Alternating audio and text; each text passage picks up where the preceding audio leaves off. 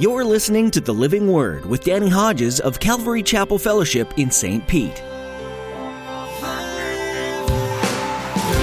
come alive as we are filled with the living word.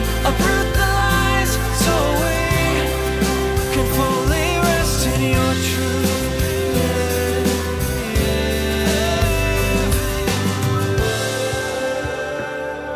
The famine was severe in all the world. So Joseph has become the Savior of the entire world. And now everybody's coming because of the famine. And Joseph's the guy they're coming to. And Joseph, because he's got storehouses, he's got everything you need. it just doesn't get any better. Don't you love this book? I love this book. Many of us are familiar with the title The Suffering Servant, which has been given to Joseph from the book of Genesis. However, interestingly enough, many of us don't think of Joseph as the savior of the ancient world. In today's message, Pastor Danny discusses how Joseph is exactly that a savior for all who came to him during what was probably the worst famine in human history. In his study, you'll learn how Joseph's charge over the grain stores of Egypt symbolizes Jesus, the bread of life. Now, here's Pastor Danny in the book of Genesis, chapter 40, as he continues his message Lessons from the Life of Joseph.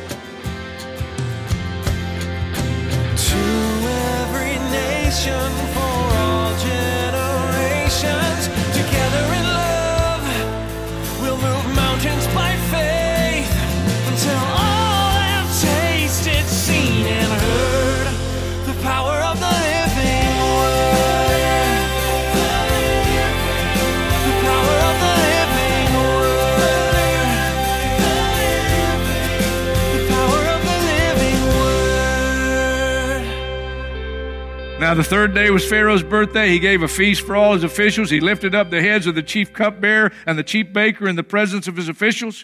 He restored the chief cupbearer to his position so that he once again put the cup into Pharaoh's hand. But he hanged the chief baker, just as Joseph had said to them in his interpretation. Now, let me pause just and say, uh, that was really a bad bunch of bread that dude baked for him to hang him. Don't miss verse 23 of chapter 40.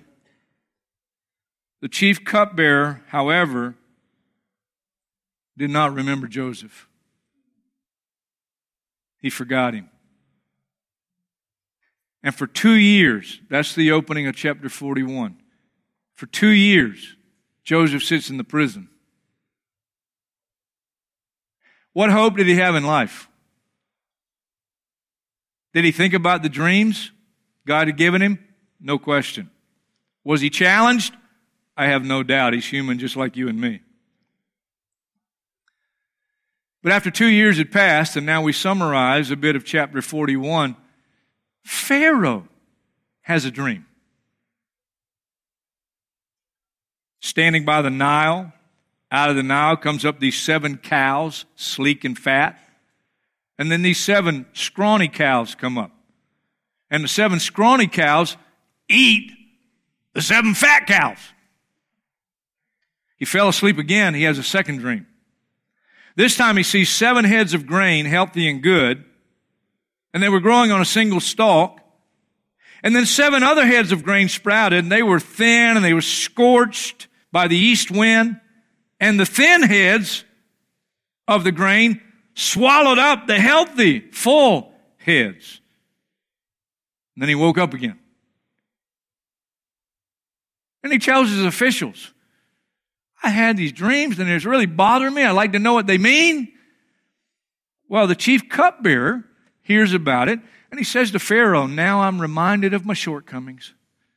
You know, when you put me in prison, there was a dude there, a Hebrew, and I had a dream and, and, and the, the chief baker had a dream and we, we told him our dreams and he said, here's what it means. And it happened exactly like he said it would. And you hanged the chief baker, but you gave me my job back. He says, who is this guy? Well, it's Joseph. And so Pharaoh sends for Joseph. And he says, I hear you can interpret dreams. He says, I, I can't do it, but God knows all things. He can, he can do it. And so Pharaoh tells Joseph his dreams. And God tells Joseph what the dreams mean. He says the seven cows that are fat and the seven heads of grain that are full. That's seven years of plenty. And there's coming on the world seven years of plenty. But after the seven years of plenty, those seven gaunt, scrawny cows and the seven thin, scorched grains, that's seven years of famine. And then he says, Here's my advice, O Pharaoh. Here's what you ought to do. You ought to look in your kingdom and find a wise, discerning man. And when you find that wise, discerning man, you ought to put him in charge. And so for the next seven years, you prepare for this famine that's coming so that Egypt will be prepared. Find you a wise and discerning man and help him prepare.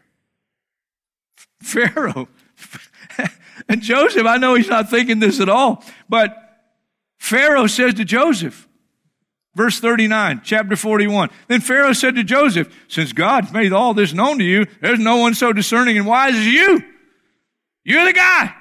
You shall be in charge of my palace, and all my people are to submit to your orders. Only with respect to the throne will you be greater than me.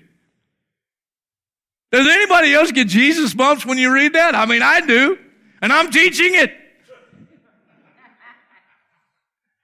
You talk about a type of Christ, the Father, and Jesus. Second in command, if you will, technically speaking, equal with the Father, and yet he submitted to the Father's will.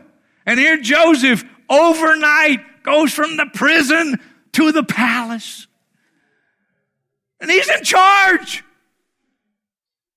And so over seven years, he goes throughout the land and he has them take the, the, the grain and store it for seven years so that when the famine hits, man, Egypt is just stocked up. They're prepared. I want you to see chapter 41, verse 57. And all the countries came to Egypt to buy grain from Joseph. Because the famine was severe, I underline these words, in all the world. The famine was severe in all the world. So Joseph has become the Savior of the entire world. And now everybody's coming because of the famine. And Joseph's the guy they're coming to. And Joseph, because he's got storehouses, he's got everything you need. it just doesn't get any better than that. Don't you love this book? I love this. Oh, man. You could leave and I'd still have a good time teaching it. I love I love chapter 42, the way it opens. I mean, uh, you just can't help but read it and chuckle. Because it says here, when Jacob learned that there was grain in Egypt, he said to his sons, why do you just keep looking at each other? Why don't you do something? I've heard there's grain in Egypt. Go down there and buy some for us so that we may eat and live. Stop just looking at each other. Go do something. And so they do. They go down to Egypt. And don't, don't, miss chapter 42, verse 8. I love this story, man. It says, although Joseph recognized his brothers, they did not recognize him. I wrote beside that John chapter 1, verse 10. It says, Jesus, though he's the creator, he comes and nobody recognized him. Now, there's a practical reason why they didn't recognize Joseph. Because he's been in Egypt since he was 17 years old, and now he's older. He's second in command. And after all these years in Egypt, he talked like an Egyptian. He walked like an Egyptian.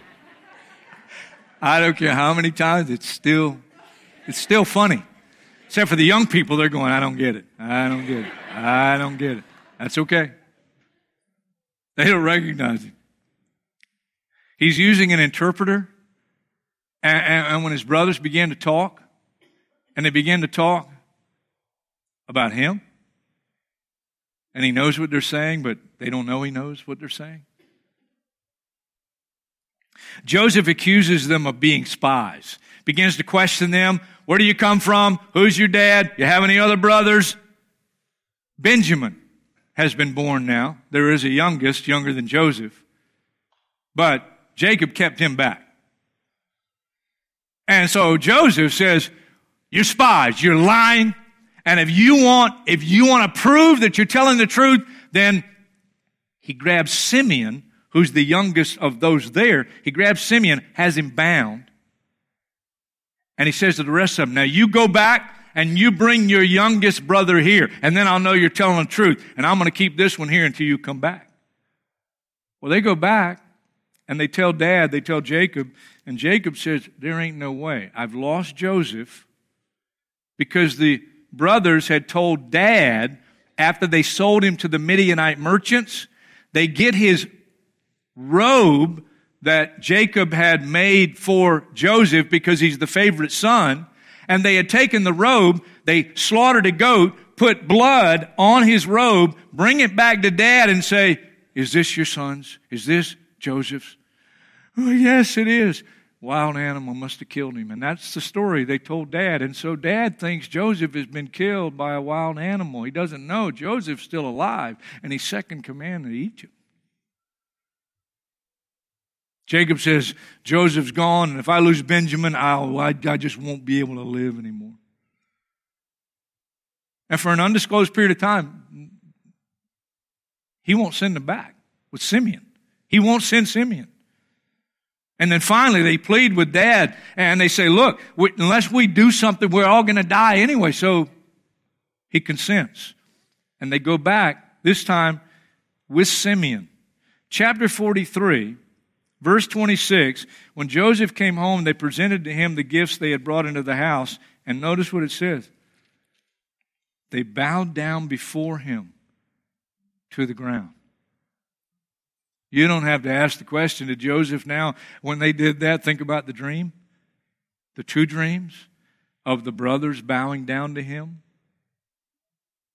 And it says it again in verse 28, a second time. And they bowed low to pay him honor. Chapter 43, going into 44. He sends them back with Simeon And then he says to the steward, chapter 44, when you pack their sacks, fill the men's sacks with as much food as they can carry and put each man's silver in the mouth of his sack. And then put my cup, the silver one, in the mouth of the youngest one's sack, along with the silver for his grain. And he did as Joseph said. And then he sends his servants. He catches up with them after they leave Egypt this next time says, One of you guys stole my master's precious cup. And they all deny it. And then one by one, starting with the oldest to the youngest, they search the sacks. And in the youngest ones, they find the cup. They're escorted back in front of Joseph. And as they stand before him, he gets so emotional chapter 45, then Joseph could no longer control himself before his attendants, and he cried out, Have everyone leave my presence. So there was no one with Joseph when he made himself known to his brothers. And he wept so loudly that the Egyptians heard him. And Pharaoh's household heard about it. And Joseph said to his brothers, I am Joseph. Is my father still living? But his brothers they're not able to answer him because they were terrified at his presence. And then Joseph said to his brothers, Come close to me. When they had done so, he said, I'm your brother Joseph, the one you sold into Egypt. And now, don't be distressed. Don't be angry with yourselves for selling me, because it was to save lives that God sent me ahead of you. For two years now, there's been famine in the land, and for the next five years, there will not be plowing and reaping. But God sent me ahead of you to preserve for you a remnant on earth and to save your lives by a great deliverance. And then the key verse. Verse 8 of chapter 45. So then, it was not you who sent me here, but God. What a perspective in life. It encouraged me.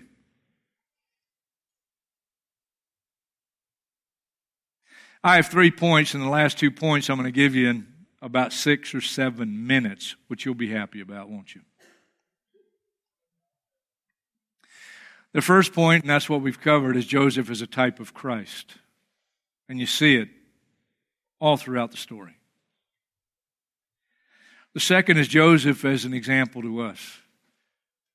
And I put down four ways he's an example, and the first should be obvious faith.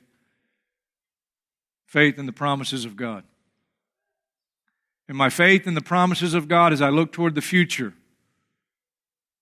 will help me to endure the pains of the present.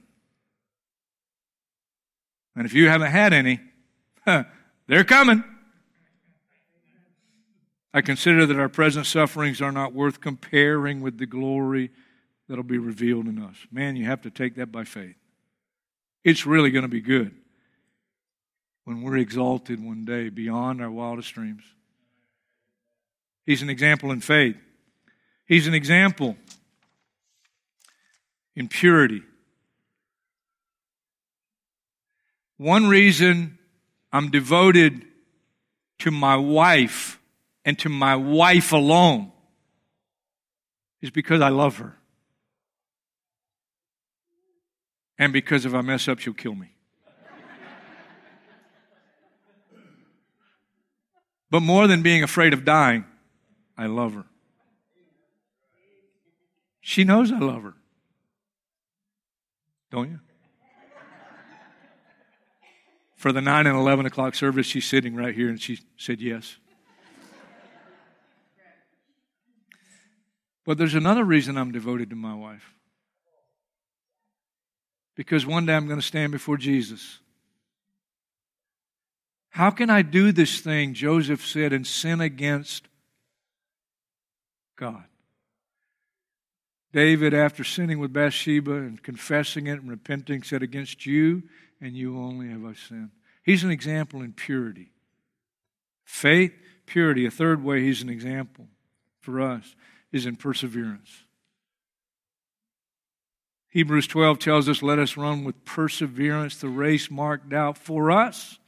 Let us fix our eyes on Jesus, the author and perfecter of our faith who for the joy set before him endured the cross,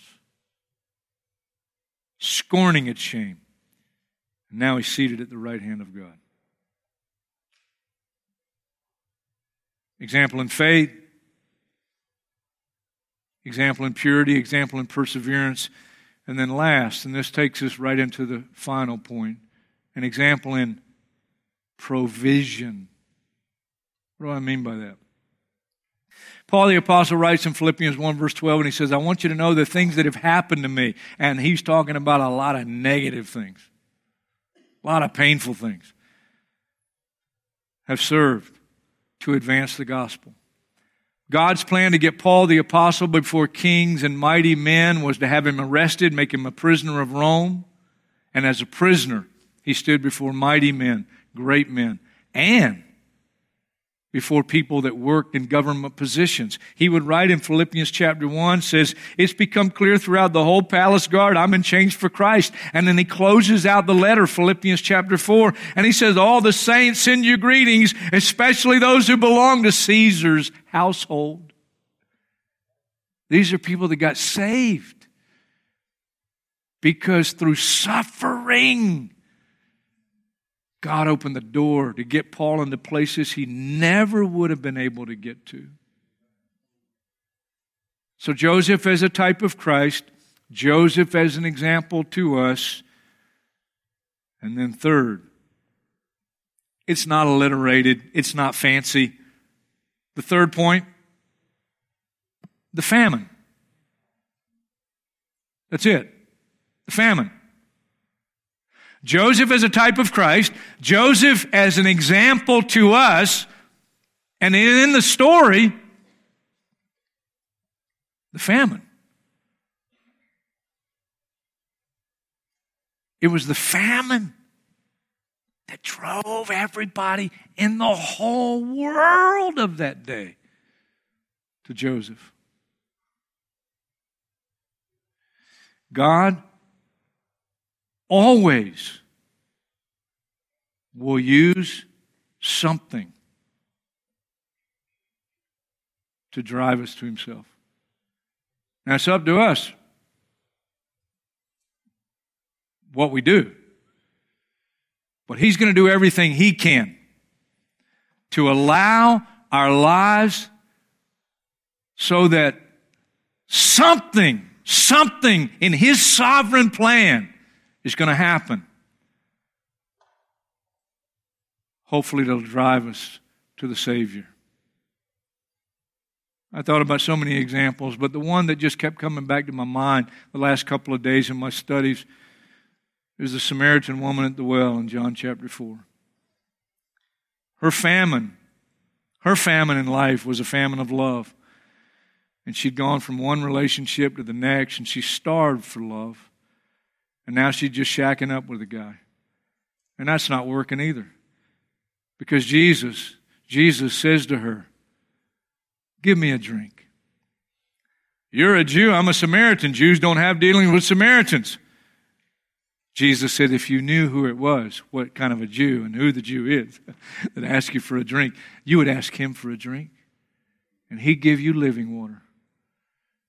He'd give you water you'd never thirst again. He'd give you the water you're really, really thirsting for.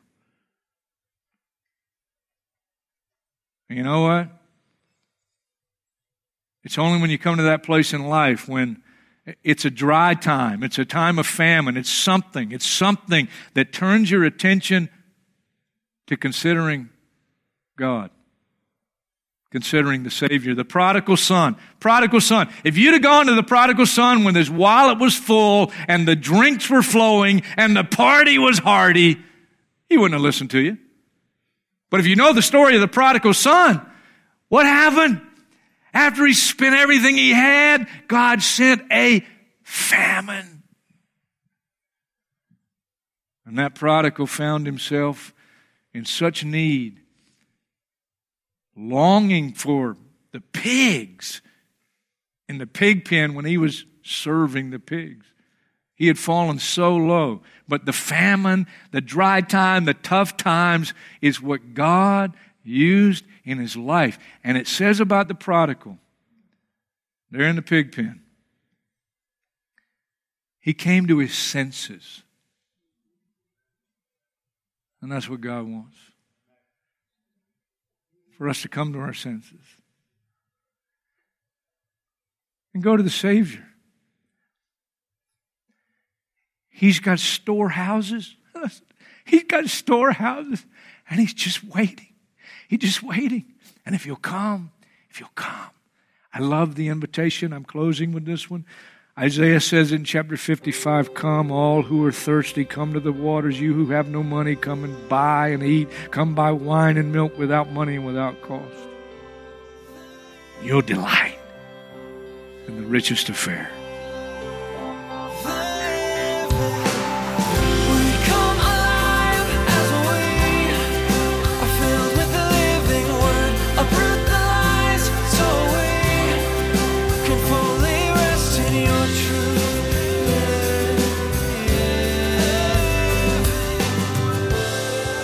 For joining us today to study the Old Testament on the Living Word. You may have thought that this section of the Bible isn't relevant in a world that Jesus has redeemed, but we hope through this study that you've changed your opinion. There's plenty to learn from Old Testament books, the people within, and the ways that God reveals himself.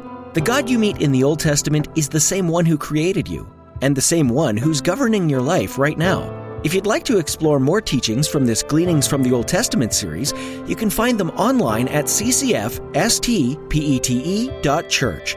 Just click on Sermons. You'll be redirected to our YouTube page, where you can watch a number of teachings from Calvary Chapel Fellowship and subscribe to our channel. Come connect with us on social media as well. You'll find the Living Word on Facebook, Instagram, and Twitter, and you'll be able to jump into the conversations there. If you happen to be in the St. Petersburg area, we'd love to meet you. You're invited to join us for our weekly services at Calvary Chapel Fellowship.